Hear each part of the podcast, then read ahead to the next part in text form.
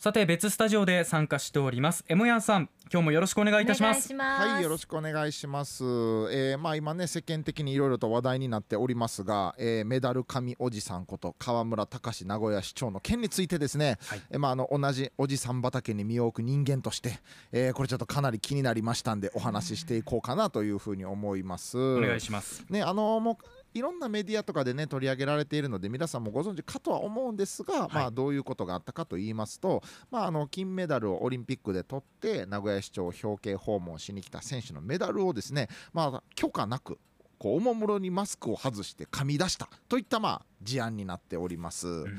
もうねこの件についてはもう世間的にかなりこういろんな批判が集まっていてまあいちいちこうこの行為そのものの是非について長く語る必要はないかなとは思うんですが、はい、まあでもやっぱりこの人のものを勝手に噛むなんてありえないだろうとかあと選手へのリスペクトないだろうとか、えコロナの、え感染が広がってる中その飛沫がつくようなえー、ことをしていいのかとかまあ本当にいろんな批判があるしまたちょっとジェンダー的な視点でこれ、えー男性選手だったらやってましたか？みたいなそんな目線もあったりしてね、うん、あのいろんな問題含んでるとは思うんですが、まあ、やっぱでもこの行ったことそのものについてはやっぱみんな良くないだろうという、まあ、共通認識持てているのかなと思うので、はい、まあ、僕としてこの件について、えー、触れるのであればもう2文字だけいただければ結構で「肝」ですよね本当に。シンプル、うん、4文字いただけるんであればもう「肝」肝かなと思うんですけれども。肝二乗してきましたね、はい、そうですね。あのまあ偶数で増えていけばあの肝の数が増えていくということで、はい、あの5文字いただいた場合はちょっとどうしようかなっていうのは今ちょっと検討中で肝肝だとかになるのかなっていう感じなんですが。はい、はい、えー、まあなんと言いますかね皆さんやっぱこう最初あの映像を見た時同じような気持ちになったんじゃないかなと思うんですけれども、うん、まあよくねこうオリンピックで国民の気持ちを一つにって言ってましたけどまさかメダル神おじさん肝で国民の気持ちが一つになるとは思わなかったですよね。本当ですね。うん。いやまあほんでねあのー、このメダル神行為そのものの是非はまああのまあこここを語ることもすごく大事だと思うんですが、はい、むしろ僕その後のコメントとかまあ、あの謝罪コメントを出した時の姿勢みたいなこと、うん、ここについてちょっとお話ししていきたいなと思います。はい、えー、まあ、あの川村さんねこの批判が集まってから、えー、すぐにですね最大の愛情表現だった。迷惑に感じたならごめんなさいというねコメントを出しているんです。はい。さあ僕ねあのダメ謝罪についてたびたびこのお時間でも扱ってきたと思うんですが、はい、またこの機会につい、えー、せっかくなんでねお話ししていきたいと思います。うん、まあまあまずはあの最大の愛情表現だったというところ気になりますよね。はい、ちなみにお馬さんは愛情表現で噛んだりするんですよね。あ馬？そうなんですよ。そうなんですね。噛むのが馬愛愛情表現っていうのはもう馬スタイルなんですよね 愛情表現という分野においてはなぜか馬スタイルを導入してはる川村さんということで、はあ、確かに我々ディープなインパクトを与えられたけどもディープインパクトきた ねえ、うん、でもどうでしょう。次のオリンピックね、うん、あの、まあ、この馬の要素を併せ持った人間ってほぼケンタウロスだと思うんで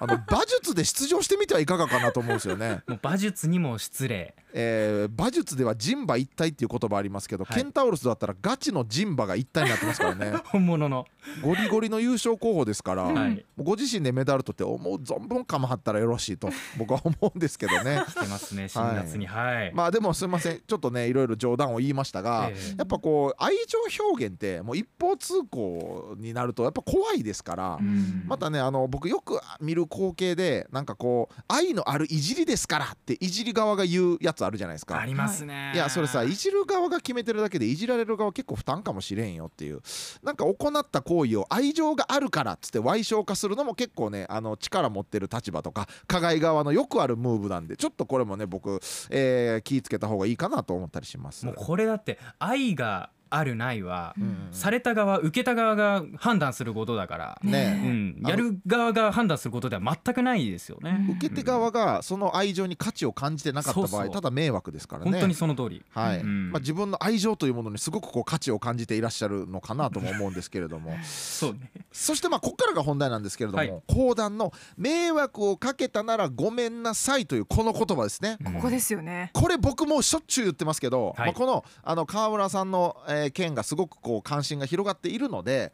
まあ、ある種これに乗じてこのタイプの、えー誤解を与えたならごめんなさいと同じ系列のダメ謝罪についてもちょっと広めたろうと思って、まあ、動画を作ったわけなんですけれども、はい。改めてこれこの謝罪の何がダメかと言いますと、これねあの自分のやったことについて謝ってるんじゃないんですよね。そうですね、うんうん。相手がどう感じたかということに謝るポイントをずらしてるんですよ。はい実はこれって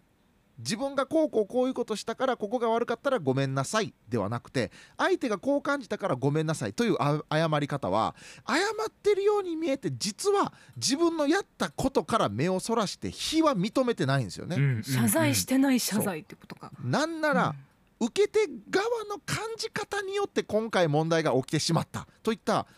受け手側に問題の責任をずらすようなニュアンスも帯びてしまうんですよね。はい。うん例えばですねすいませんちょっと朝から汚い例えになってしまって申し訳ないんですが繁華街の大通りでうんこちゃんをしているやつがいたとしてうんうん。これで「おいおいなんちゅうとこでやってんねん」って言ったらはい。そいつが「あなたが臭いと感じたならごめんなさい」って言うてきたら「いやごめんねあのこっちがどう感じたかやなくて道でうんこすな」っていう話じゃないですか。そうですね。そう。んうんうん。ここのねもしここでねはい。そういうあのあなたが臭いと感じたならごめんなさいって言われた時にまあ謝罪してるしええか言うてなんとなくの誤った空気だけでうん。幕引きをしてはいけないんです、そうですよ。うん。ねなぜならこの人は本音はこのうんこマンの本音は 俺別に悪いことしてへんのになんかうっさいやつらに絡まれてもうたわなんですよね。そううん。ねそうね。そう、はい。なのでこう自分のやったことのどこが問題やったかちゃんと理解してうんいないしうん。理解していないということは反省もできへんしはい。反省してないってことは同様の問題行動をまた繰り返すということなんですよ。うん。繁華街がまた噴火街に合うんですよ。うまいこと言うたこれはねはい。噴の加害繁華街があった。これは本当にねもうもう金メダルです。よね。はい。いいですいいですよ。すごくいいですよ。なのでね、うん。あのー今本当にね問題行動問題発言をした政治家さん本当に軒並みこのダメ謝罪をかましてるんですよ。ね多い誤解を招いてとかそう。そういうね謝り方ね。そんな意図はなかった、誤解を招いたならごめんなさい。これはい。マジで、あのなんか専門学校あるんかなっていうぐらいテンプレでこれ言われてるんですよ。なん確か誤解を招いたらごめんなさい謝罪、えー講義みたいなので単位取ってんのかなっていうぐらいなんですよ、はい。でこれってやっぱりこう自分の責任問題にしたくないから、うん。違うところに巧妙に責任をずらして自分のことについて謝ってないので、はい。まあ、政治家さんとかからするとすごくつ使い勝手のいい謝罪なんですよね。うんここれこういうのやってると何回も同じのが繰り返されるんですよ。例えばねあのーえー同性婚を認めたら国が滅ぶって言った平沢勝栄さん。はい。すごい批判が集まったけれどもやっぱり似たような謝罪で、えー幕引きされたと、うん。そっからやっぱり足立区同性 LGBT を認めたら足立区が滅びるって似たような発言したりとかまあこの同じ自民党内で反省がいつまでたっても行われてないから同様の問題発言が何回も繰り返せてますよとか。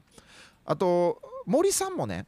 あの女性蔑視発言で辞任したじゃないですか。はい。あの時に辞任の最後の挨拶の段階ですらいや解釈の仕方がとかマスコミの意図的な報道がみたいな受け手側に問題の責任をずらすようなことを言うてやめていったんですよ。うん。だから JOC もそれで許してるっつうことはやっぱね問題の本質がどこにあるのかっていうのを理解せず幕引きさせることだけが目的化されてしまったんですよね。はい。本来ここで IOC、えー JOC が問題点に気づいていたのであればあやっぱりオリンピックに関わる人たちは理念に沿った言動ができる人権感覚に優れた人じゃないとダメだな。っていう問題点にちゃんと気づけてたはずなんですよ。うんそして次じゃあオリンピックに関わる人を選ぶ時は人権感覚優れてる人問題のない人を選ぼうという再発防止の対策がなされていたはずなんですよ。はいこれがなかったからオリンピックの開会式の演出に携わった人たちが人権的に問題のある方々が選出されてしまったという同じことが繰り返されてしまったというのもまああの同じようなことかなと思います。反省してないからこういうふうなことになってるっていうそそういう流れですよね。でね、はい。あの今あの僕こう動画をいろんな件について作ってると結局これまた同じようなこと起きてるやんけと。うん。あん時と同じようなことが何回も繰り返されてるやんけと。はい。例えば公文書に関する雑な扱いとかは何回も同じことが繰り返せてされててそしてこのコロナ禍でも議事録は残していませんみたいなことが起きたりしてるんですよ。だからあのー、なんとなくの謝罪で幕引きしたから同じような問題がずっと起こって解決せずに問題だけがどんどんどんどん積み重なっていくという。で膨れ上がっているという、まあ、そういう状態なんですよ、はい、だから今我々に求められているのはこういったダメ謝罪に出くわした時に「おい」と「あんた分かってないだろ」と「問題はここなんだよ」と。で再発防止についてちゃんと語ってくれよと、えー、言っていくこと。これが大切なんとちゃうか？せやろがい。ということなんですけどね、はい、あのそして昨日この件に関する動画を上げたんですよ。ええ。でねあのー、そしたらこのちょうど動画上げた時ぐらいにですね河村市長が改めて謝罪のコメントを出したんですよ、はい、でその謝罪のコメントはまあ極めて不適切な行為で猛省すべきと痛感してるといったね、うん、まあ文言としてはあのかなり良くなっているなという印象を受けたんですが、はい、これをあの記者会見的なところでお話ししている動画が載っておりますんで SNS などにありますんでよかったら見ていただきたいんですがまあペーパーをこう丸読みしてですねまあ、マスコミからあの読んでって言われたから読んでるんですけどこう文言をものすごいカミカミで態度もなんかあもうなんかはいはいごめんなさいねみたいな感じなんですよ。だからこれもやっぱりねあの本当に問題点に気づいて反省してるのかというと僕はちょっとやっぱ疑わしいなというふうにかなり感じるんですよね。なのであのー、この方はまたねあのトヨタからこう抗議を受けてすぐこうコメントを出してる形になってるんですよ、はい、だから謝罪に至るまでの理由として選手に対して申し訳ないとかあこういう問題あったからやっぱり謝ろうとか言うよりはこう愛知のとても大事な企業トヨタから抗議を受けて謝らざるを得なくなって謝ってるけどなんかいまいち納得はしてないというなんかそういう謝罪になっててじゃあこれって本当にこれで我々は幕引きでいいんだろうかみたいななんか気持ちにもなったりするなと感じましたね。恵子さんがもうこれ愛情表現じゃなくて単に癖よねっていう風ないや確かに、まあ、目立ちたがり屋さんだったという感じもしますけど、でもあのやっぱね僕もお調子者なんで